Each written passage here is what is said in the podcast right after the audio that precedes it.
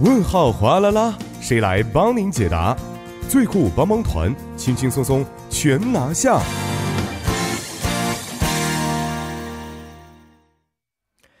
生活小贴士尽在帮您解答。那帮您解答节目呢，将会由节目作家尹月就市民朋友们在韩国生活中遇到的大小问题进行现场解答。好的，首先有请出我们的节目作家尹月，你好，你好，主持人，大家晚上好。哎，你好。那今天给我们解答的问题是什么样的？好的，今天我们来看一下听众朋友们发来的这则消息哈，是跟这个时事类有关的。他说之前呢有通过新闻了解到了韩国发生在韩国的这个民西地事故，给我的冲击很大啊，主要因为这个事故呢还是发生在。儿童保护区域的这样的一个路段，嗯，这个想问一下韩国政府呢，到目前为止是否有改善一些政策来保障孩子们的这个交通安全呢？哦，是，嗯，呃，刚才在我们这个法律板块里也讲的是虐童的关于儿童的一些这个法律的案件啊。是是是。但是这个提及的是民西给事件到底是一个什么样的事件？能不能跟我们简单的回顾一下？哎，是这样的，我们先把这个大家的回忆点哈，这个调整到二零一九年的九月，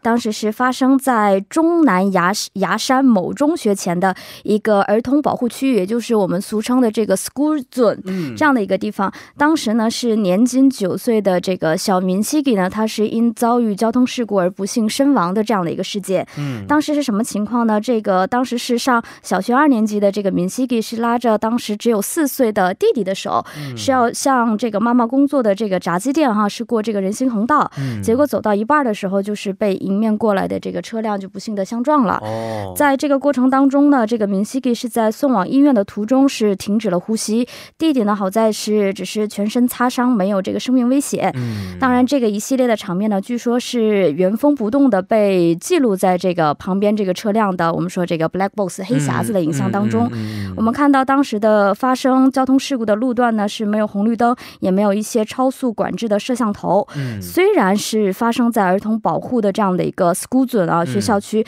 但是呢，就是说没有这个确保儿童安全的要求的一个最低限速的这样的一个设置，只是哦间隔之间有一定的这个减速带。嗯，所以也是因为这样的一起事件啊，在这个我们说在韩国也是掀起了相当大的这样的一个争议。嗯嗯嗯嗯，嗯哦，是这么一个情况啊。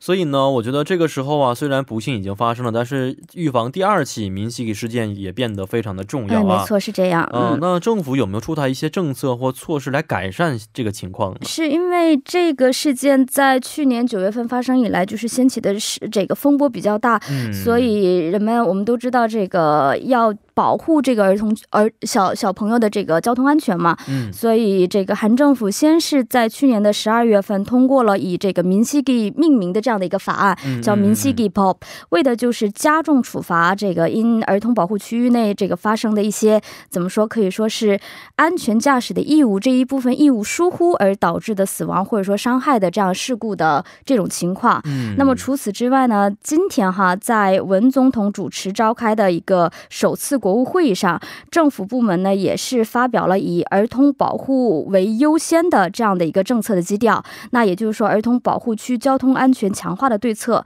那这个对策里面提到了哪些内容呢？我给我简单给大家整理一下。首先是到这个二零二二年为止哈，是在全国的全韩国境内的儿童保护区内呢，完成这个无人交通执法的装备和信号灯的安装。因为刚刚我提到的这起事件呢，发生的虽然是在。保护区域，但是没有这个信号灯，所以是强力的推进这一系列的安全，而且是会在一些有可能发生交通事故的地区呢，优先设置一千五百台的无人交通管制的装备和两千两百个信号灯。嗯嗯那嗯有的人可能考虑哈，像有一些道路的这个宽度它是比较窄的。哦，它可能不太适合去这个安装这个怎么说？我们说信号灯。那这种地方呢，是计划扩充减速带等一系列的安全的设嗯施。那么除此之外呢，在一些没有红绿灯的人行道上呢，所有的车辆呢将义务性的暂时停止通行。哦，因为有的地方它可能就是说，在一些可能会有这种停车的这种情况的出现，所以这个地方呢也是提高对违反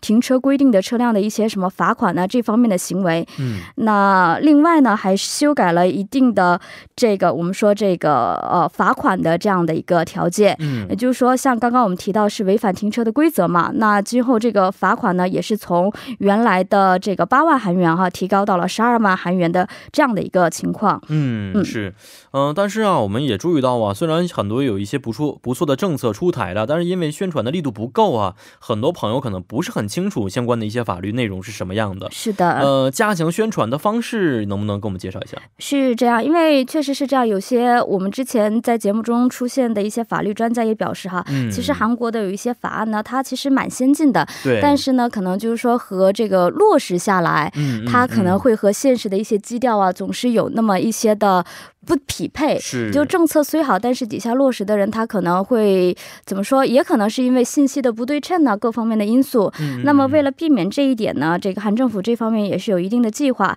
首先是到二零二二年为止哈，将这个一些交通安全的这样的一个引导活动，打算是扩大到全国的这个小学的范围。此外呢，也是要加强小朋友自身的一个对安全的一个认知嘛。嗯，所以会扩大儿童交通安全的一个体验的教育，嗯那嗯也会嗯开发像这个用高科技，比如说像 AR 啊、VR 啊这种东西来实现这个更为真实的这样的一个情景的再现。嗯对，那同时呢，对一些即将获得新驾照的这些我们说新手司机，也会加强他们对儿童交通安全这方面的这样的一个内容。嗯嗯那嗯还有一点就是说，我们开车的时候都会根据这个导航仪去行驶嘛。是会在这个导航仪上呢，也增加一些这个提醒的声音啊，哦提醒这是一个很儿童重要的一对点儿是童保护区域的这样的一个这个音调嗯来减、来这个提高驾驶者的一些警觉的这样的一个作用。嗯当然，在显示画面上呢，也有一个想法是增加，比如说这个警告的标志啊，或者说可能会加重处罚的这样的一个标志。嗯当然了，与此同时呢，也是为了提高这个我们说儿童保护区域的这个一个认知度，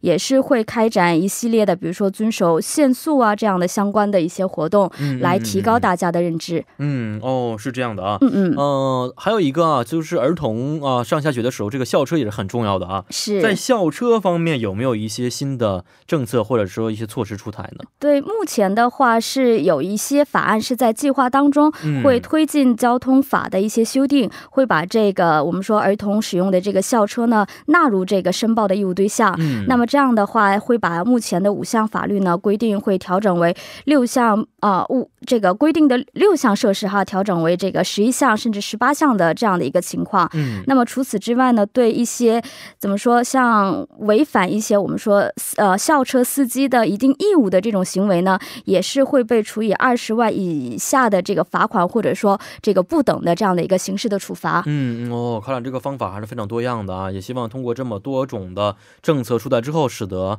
啊这种儿童保护区域内的交通事故能够降到零这个数字啊。是好，今天也的，是非常感谢尹月，咱们明天再见。好的，我们明天再见。嗯，再见。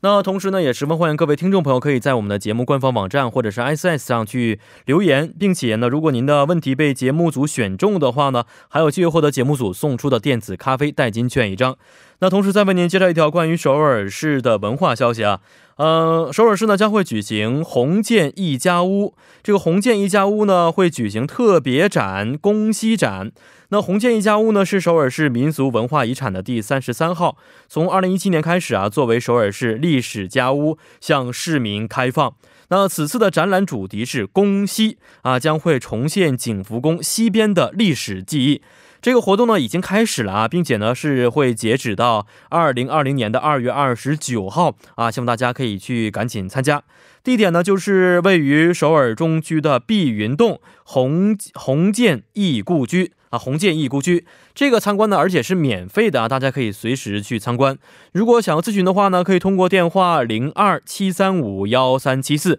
零二幺三零二七三五幺三七四进行咨询。那以上呢就是我们今天的全部内容了。节目最后，代表作家尹月和董爱莹以及制作人刘在恩，感谢您的收听。最后把这首来自云哈演唱的《m o g u r u m 献给大家。明晚八点幺零幺三信息港继续邀您一同起航。 나는 잘 지내